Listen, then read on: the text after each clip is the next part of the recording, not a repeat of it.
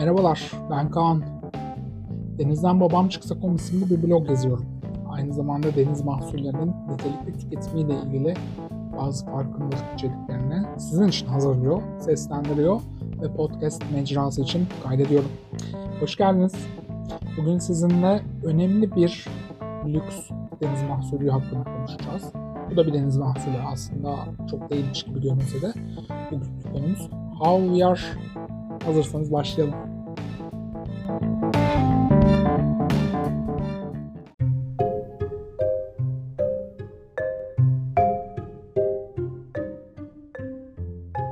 Öncelikli olarak bu podcast'in başlığı hakkında size biraz bilgi vermem gerekiyor. Bunu kaydetmeden hemen önce J.K. Rowling'in Çağlar Boyu Quidditch kitabını okumuştum. E, bu podcast'in adı da çok eskilere dayanan bir tarihi nedeniyle neden çağlar boyunca havyar olmasın oradan geliyor. Bugünlerde havyarı e, ancak lüks sofralarda çok özel bir atıştırmalık kanepelerin üzerinde görebileceğimiz leziz bir tat olarak görsek de aslında tüketilebilir bazı türlerin balık yumurtalarına verdiğimiz genel bir isim. Biraz da değineceğim size pek çok balığın yumurtasını tüketebiliyoruz. Ve genellikle bunların adına havyar diyoruz ama havyar dediğimiz ürün çoğunlukla Mersin balığı familyasından gelen balıkların yumurtası. Siz tabi balık yumurtasını eğer tüketiyorsanız istediğiniz gibi havyar olarak belki adlandırın ama Birleşmiş Milletler Gıda ve Tarım Örgütü belirli Mersin balığı türlerinden gelmeyen balıkların yumurtaların havyar olarak değil de havyar yerine geçenler olarak tanımlanmasına uygun görmüş. Mersin balığı dedik. Mersin balığının yumurtasını sadece havyar dedik. E tabi biraz Mersin balığından size bahsetmem lazım. Mersin balıkları yani Asipenseridayalar dünya üzerinde bulabileceğiniz en eski ailelerden birisi aslında. Yaklaşık 200 milyon yıldır dünyanın tatlı ve tuzlu sularında yaşamaya devam ediyorlar. Her ne kadar bazı türler için bu durum yaşamaya çalışıyorlar olarak tanımlanması gerekse de Mersin balıkları halen dünyanın en değerli tüketim maddelerinden birisi olan havyarın aslında ana üreticisi konumunda. Havyarın içeriğine baktığımızda çok yoğun miktarda omega 3 kaynağı, protein yönünden oldukça da zengin. Ee, bahsettim ya size Mersin balığının yumurtasından söz ediyoruz. Biraz daha erişilebilir bir karşılaştırma yapmamız gerekirse eğer tavuk, kaz ya da bıldırcın yumurtalarını düşünün. Bunlar da nasıl protein yeninden zengin olarak tanımlanıyorlar. Sağlıklı ve dengeli beslenmede genellikle hmm, ucuz bir protein kaynağı olarak hani önümüze konuyor ve tüketim. Tabii ki havyar içinde ucuz bir protein kaynağı tanımını yapmamız biraz size abes kaçar. Ama sonuçta bir yumurta bir protein kaynağı. Ya tabii öteki taraftan da her Mersin balığının yumurtası da aynı kalitede çıkmıyor. Havyarlar da kalite kalite ve en değerli kabul edilen havyar çoğunlukla Hazar Denizi'nde bulunan fakat bazen de Karadeniz'de Marmara'da da rastlayabildiğimiz Beligo cinsi Mersin oynasının yumurtası. Beligo dünya üzerindeki en büyük Mersin balığı türü ve 100 yıl kadar yaşayabiliyor. Orada da 1 tona yaklaşıyor. Nedenle aslında oldukça dikkate değer bir balık. Beligo'nun havları da genellikle nasıl diyeyim size özel günlerde anca yenebilir cinsli bir şey. Beligo havyarından sonra da en değerli sayılan havyar Starlet. Bu havyar oldukça nadirdi ve geçmişte Rus, Avusturya ve İran kraliyetine ayrılıyordu. Daha sonra da Amerika ve Çin'de üretilen bazı havyar çeşitleri geliyor. Bu şekilde sıralanmışlar.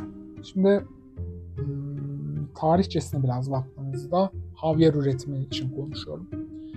Bugün Avrupa'da da önemli havyar üreticileri olmakla birlikte M.Ö. 4. yüzyılda bile havyarın tüketimi söz konusu. Eski Yunan'da ve Roma'da hatta bugünkü İran coğrafyasında havyarın tüketildiğini biliyoruz. Bunu günümüzdeki siyasi sınırlar çerçevesinde düşünerek kendinizi kıyaslamayın. Eski tarihteki coğrafi sınırlar biraz daha farklıydı.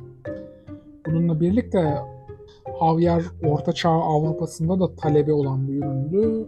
10. yüzyılda Azak Denizi'nden çıkan havyarın yani bugünkü Ukrayna'nın güneyindeki büyük iç denizden bahsediyorum. Ee, Bizans'la bir ticaret ilişkisini başlatıyor. Fakat bugün havyar dediğimizde genellikle havyarın yanında biz kimi hatırlıyoruz? Size bir 10 saniye vereyim mi? Düşünecek misiniz?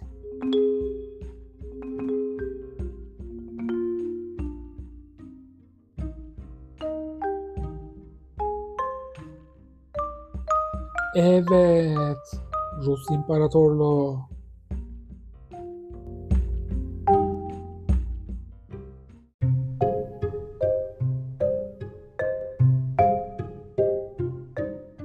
Şöyle böyle baktığımızda Havyar'ın tarihi tabii ki 19. yüzyıldan çok çok çok önce gidiyor. Fakat bu tarihten itibaren yani 19. yüzyılın civarlarında Rus İmparatorluğu'nda önem kazanıyor Havyar değer görüyor ve imparatorlukla birlikte anılarak birbirini çağrıştırmaya başlıyor. Çok ilginç. Havyar üretimi dediğimizde ise bir başka ülkeden bahsetmeden olmuyor. Çünkü bu deniz mahsullerinin eldesinde oldukça eski bir mazesi var.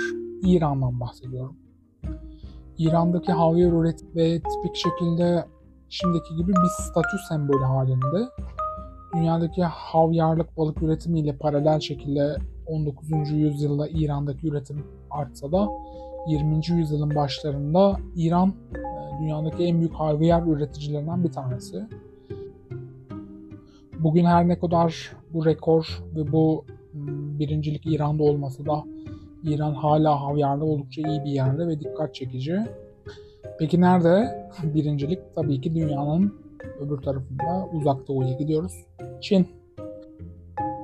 Dünyanın en büyük Mersin balığı üreticisi Qiandao Gölü'nde ve bu tabii ki Çin sınırları içerisinde. Tek başına dünyadaki üretimin %60'ını karşılıyor. Şimdi dedim ya Akdeniz çok özel bir yer. Balıkçılıkta çeşitli ekollere de ev sahipliği yapan bir coğrafyadan bahsediyoruz.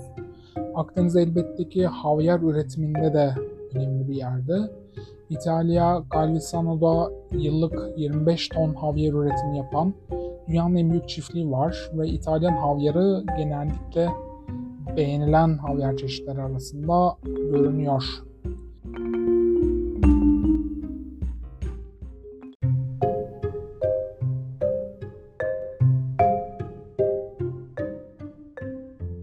Tamam güzel bahsettik. Mersin balığı, havyar, lüks, pahalı, çeşit çeşit dedik ama e, denizden elde ettiğimiz her güzel şey gibi bakınız istakoz, bakınız orkinos, bakınız doğal balık stokları havyar talebine bağlı olarak Mersin balığının da soyu tehlikeye giriyor. Bunun başlıca nedenler arasında aslında bu podcast'ın geçmiş bölümlerinde dinleyenler olarak biliyorsunuz ama bir daha sıralayayım. Mersin morinasının aşırı avlanması, balıkların yaşam alanlarının kısıtlanması ve maalesef iklim değişikliği geliyor. Tabii ki pek çok şey daha vardır. Öyle ki 12. yüzyıldan itibaren Hazar Denizi'nden havyarı için çekilmeye başlanan Mersin balığının geleceğinin birazcık puslu olduğu o zamanlardan belliymiş belirsizleşmeye başladığı tarih o. 20. yüzyıla geldiğimizde ise Mersin balıklarının karşı karşıya kaldığı zorunlar pik noktasına ulaşıyor. Ve Mersin balığı ne yazık ki artık soyu tehlike altında olan türlerin arasına sayılmaya başlanıyor.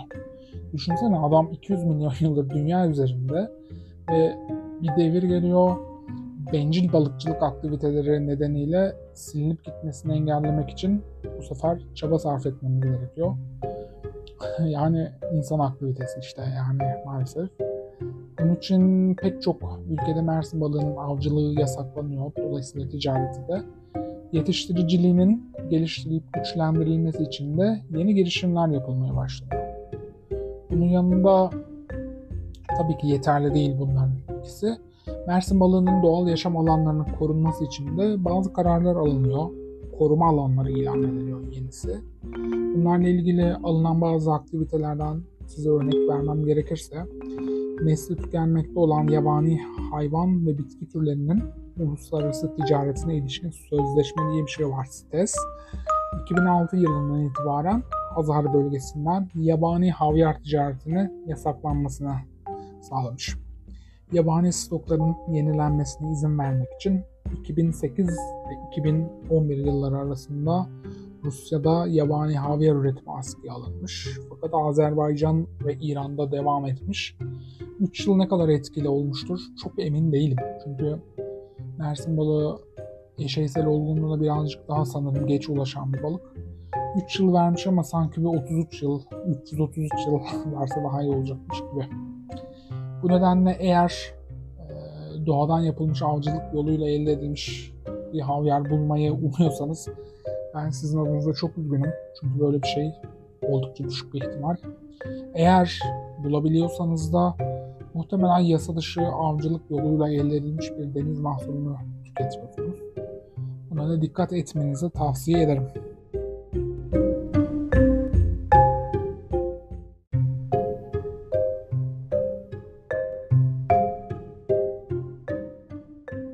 E peki madem doğadan elde edemiyoruz, nereden geliyor havyar? O zaman yetiştiricilikten. Dünyanın en lüks ve seçkin lezzetleri arasında kabul ediyoruz havyarı. Dramatik şekilde kraliyet ailelerinin, soyluların ve diğer zengin elitlerin bir statü, zenginlik ve zarafet simgesi olarak tanımlanıyor olsa da havyar balıklarının yetiştiricilik yoluyla daha sık ve güvenli şekilde yetiştirilebiliyor olması havyara olan erişimi biraz daha yaygın hale getiriyor. Televizyonlarda görüyorsunuz, filmlerde gördünüz veya lüks partilere eğer katıldıysanız gördüğünüz havyar çeşitleri genellikle koyu zeytin yeşili renkli olanlar ya da böyle birazcık griye çalan dumanlı türler ama fakat e, havyar yalnızca bu iki renk arasında gidip gelmiyor. Kahverengisi de var. Böyle kahverengi sütlü kahve dumanlı dediğimiz bir renge çalan da var. Hatta kırmızı renkli olan çeşitleri de var. Fakat büyük marketlerden falan aldığınız her havyar sizce gerçekten havyar mı? Teknik olarak değil. Deniz mahsulleri büyük marketlerde kırmızı renkli somun havyarı gibi çeşitleri sunuyorlar. Fakat gerçek havyar olarak tanımlanan ürün Mersin balığından gelen yumurtalar. Renkleri, boyutları partiden partiye değişiklik gösteriyor olmakla birlikte tipik şekilde küçük inci tanelerine benziyorlar ve renkleri bahsettiğim koyu yeşille siyah kadar farklı tonlarda. Bugün bilinen 27 Mersin balığı türü var. Fakat en efsane havyar var. Osetra, biraz önce bahsettiğim gibi Beluga ve Sevigura'dan gelenler. Artık yetiştiricilik yoluyla elde edilen havyarı tatma imkanınız söz konusu. Ben çok yakın bir zamanda bakmadım ama e, yaklaşık 100 dolarlık bir kutu vardı. Metal bir güzel bir ambalajlamışlar. Fiyatlar böyle. Karşılaşırsınız partide şurada burada. Özellikle büyük firmaların lansmanlarını bazen alıyorlar. Tadın, bakın tadına.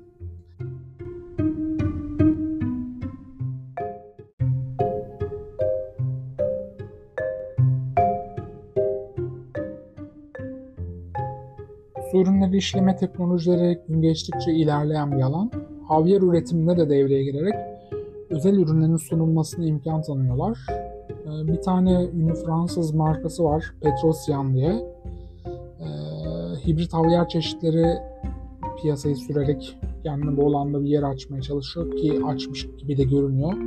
Çeşitli nirengi noktalarını tutuyor. Kaluga Huso hibrit veya derin okyanus aromasıyla zenginleştirilmiş egzotik Sibirya Bayika havyarı gibi özel genellikle benim de dilimin dönmediği havyar çeşitlerini sunuyor. Dediğim gibi bulursanız kaçırmayın, yiyin. Şimdi havyar nasıldır diye ben tarif etmemiz gerekirse eğer doğal hali dokulu, tuzlu ve kendine has balıksı bir tadı var. Yumurtaları ağzına attığınızda kendiliğinden patlıyor. Çiğnenmesi tavsiye edilmiyor. Çünkü hani havyarın ağza saldığı bir karmaşık tat ve biraz böyle tereyağlılık hissi var. Tam olarak ortaya çıkması için havyarın böyle ağzı içindeki enzimler falan patlarsa daha iyi olur diyorlar. Çiğnemeyin deniyor. Çünkü niye dişlerimizle havyarın tadını tam olarak alamadığımız gibi bazı tatların kaybolmasına da neden olunabilir. Günümüzde baktığımızda Mersin balığının avcılığının kısıtlanması ve havyarın yetiştiricilikten gelen balıklardan elde edilmesi sayesinde havyarın dağılımı özellikle Hazar Denizi ve çevresinden dünyanın farklı yerlerine dağıldı. Havyar üretimindeki düzenlemelerin eskisine oranla daha yumuşak olması, ülkelerdeki su ürünleri yetiştiriciliği operasyonlarına havyarın da dahil edilmesi bu konudaki en önemli kriterlerimiz. Amerika'da var, Güney Kore'de var, Japonya'da var. Deniz mahsulleri tüketimi konusunda biliyorsunuz bu ülkeler başı çeken yerler arasında. Bu ülkelerde yetiştiricilik yoluyla elde edilen balıkların üretilmiş havyarlar söz konusu.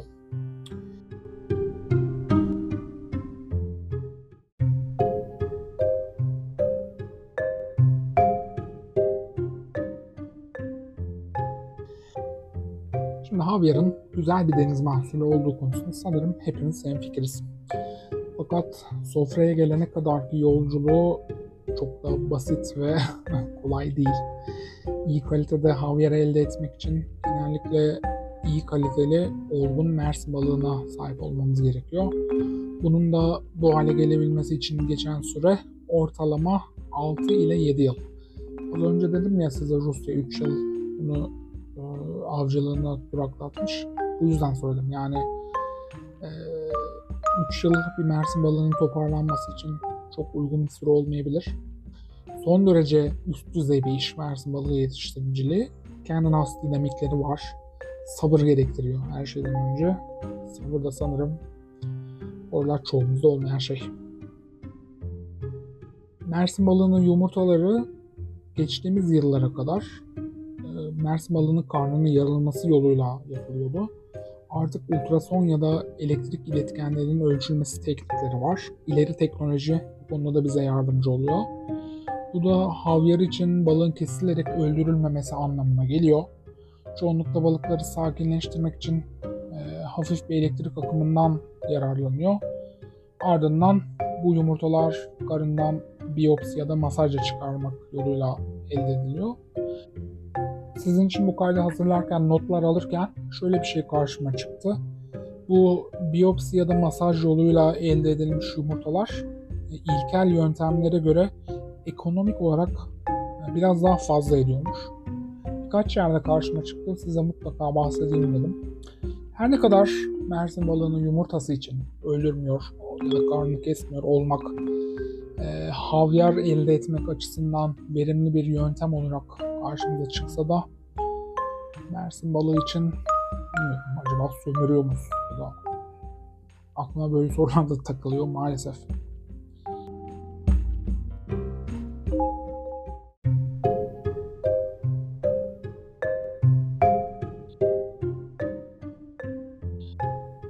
Dünyadaki en büyük havyarın beluga olduğundan bahsetmiştim. Yumurtasının boyutu 3-3,5 mm civarına kadar büyüyor. Rengi ise kehribara dönük hafif bir sarımsı.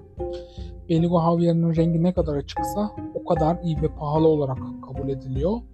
Çünkü sadece olgunlaşmış tam anlamda olgunlaşmış bir beluga dişisinin açık renkli yumurta üretebileceği söyleniyor. Ben hadi size yine başkasından bulduğum bir tüyoyu satayım. Çoğu insan en pahalı havyarın siyah ve ona benzeyen renklerdeki havyarlar olduğunu düşünüyor olmakla birlikte en pahalı mahsulün genellikle açık renkli olduğunu bilenler yalnızca havyardan iyi anlayan gurmeler gibi. Çünkü Beluga'nın adı da zaten tam olarak e, havyarının beyaz olmasından geliyor. Havyarı açık renkli olduğundan balıkçılar bu balığa Beluga ismini vermişler.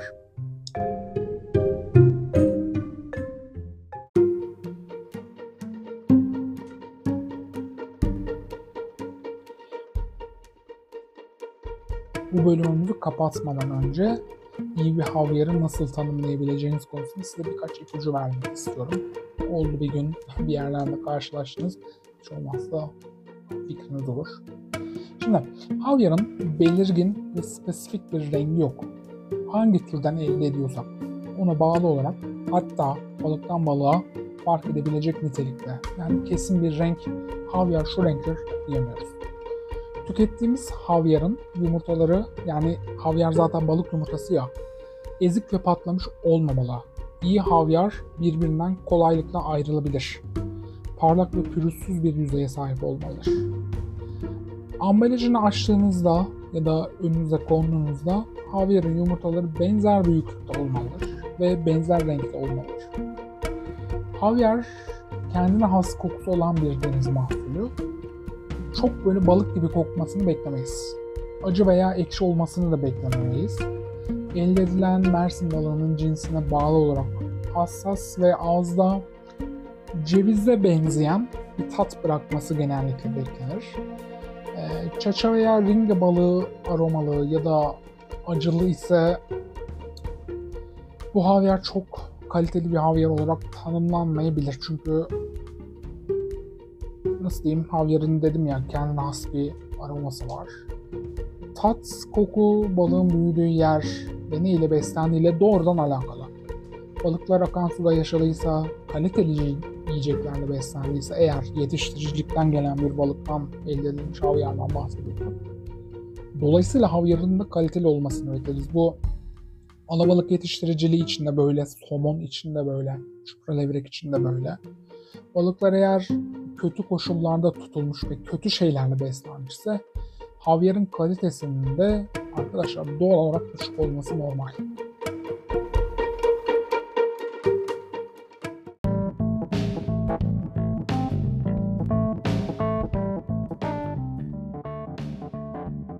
Bugün sizinle bir başka değerli deniz mahsulünün geçmişine kısa bir yolculuk yaptık. Havyar da bugünkü konumuz. Umarım havyarla ilgili anlattıklarımı beğenmişsinizdir. Havyarın tarihine baktık. Bir yerde havyarla karşılaştığınız mutlaka küçük kanepenin üzerine böyle özel kaşığıyla 2-3 tane koyarak tadına bakın. Bir sonraki bölümde görüşmek üzere. Dinlediğiniz için teşekkür ederim. Hoşçakalın.